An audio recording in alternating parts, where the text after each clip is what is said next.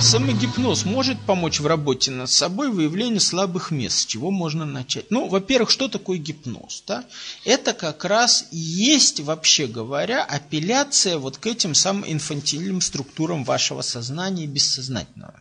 То есть, на самом деле, вот к вашему конформизму. В конечном счете, что делает гипнотизер? Он ставит себя в позицию отца, вот, в архетип отца. Он апеллирует к архетипу отца, он на себя замыкает архетип отца, и, соответственно, через него э, значит, пробивается к вашей инфантильной программе абсолютного конформизма, и, соответственно, начинает вами манипулировать, да, значит, вот, собственно, гипнотический транс это и есть ваша переключение в состояние, значит, вот ребенка в руках родителя. Поэтому что такое самогипноз? Ну, опять же, а, есть э, аутотренинг и есть метод КУЭ, да, ну, соответственно, и там метод настроев, то есть то, то что в курсе Shell изложено.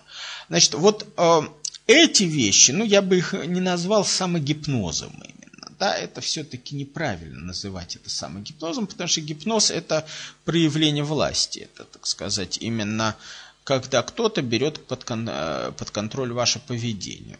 А это не самогипноз, это самовнушение, это немножечко другое. Соответственно, это действительно методы, которые очень полезны. Ну, в курсе Shell они приведены, я просто вам рекомендую, соответственно, их использовать. Именно для смены установок. Вопрос, но ведь мы зависимы от людей, поскольку они могут доставить нам те или иные проблемы. Значит, э, люди могут э, совершать те или иные действия, и эти действия могут там создавать те или иные обстоятельства. Да? А, но в любую игру играют две стороны. Поэтому вот эти обстоятельства могут превратиться в проблему, если вы это воспринимаете как проблему. То есть если ваша сторона, да, ваше восприятие превращает обстоятельства в проблему. Понятно, да? А вот зависимость от людей, она как бы существует до этого. Это психологическая зависимость, потому что вот если вы психологически зависимы от другого человека, то то, что он делает, создает вам проблему. А если вы психологически независимы, то то, что он делает, не создает вам проблем, создает обстоятельства, и вы просто смотрите, как э, эти обстоятельства, обстоятельствами управлять.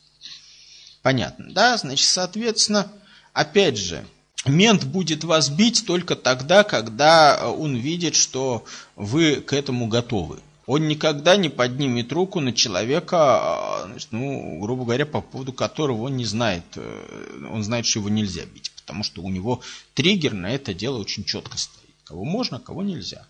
А триггер этот, это просто-напросто отзеркаливание, отражение вашей установки. Значит, вы чувствуете, что вы от него зависимы, тогда он будет. Или э, вы совершенно независимый человек, который на него смотрит как на вошь и в принципе прикидывает, как э, эту вошь можно там раздавить, если будет мешать. Все, соответственно, будет вести себя как вошь, который надо быстро уползать. Это, это всегда работает.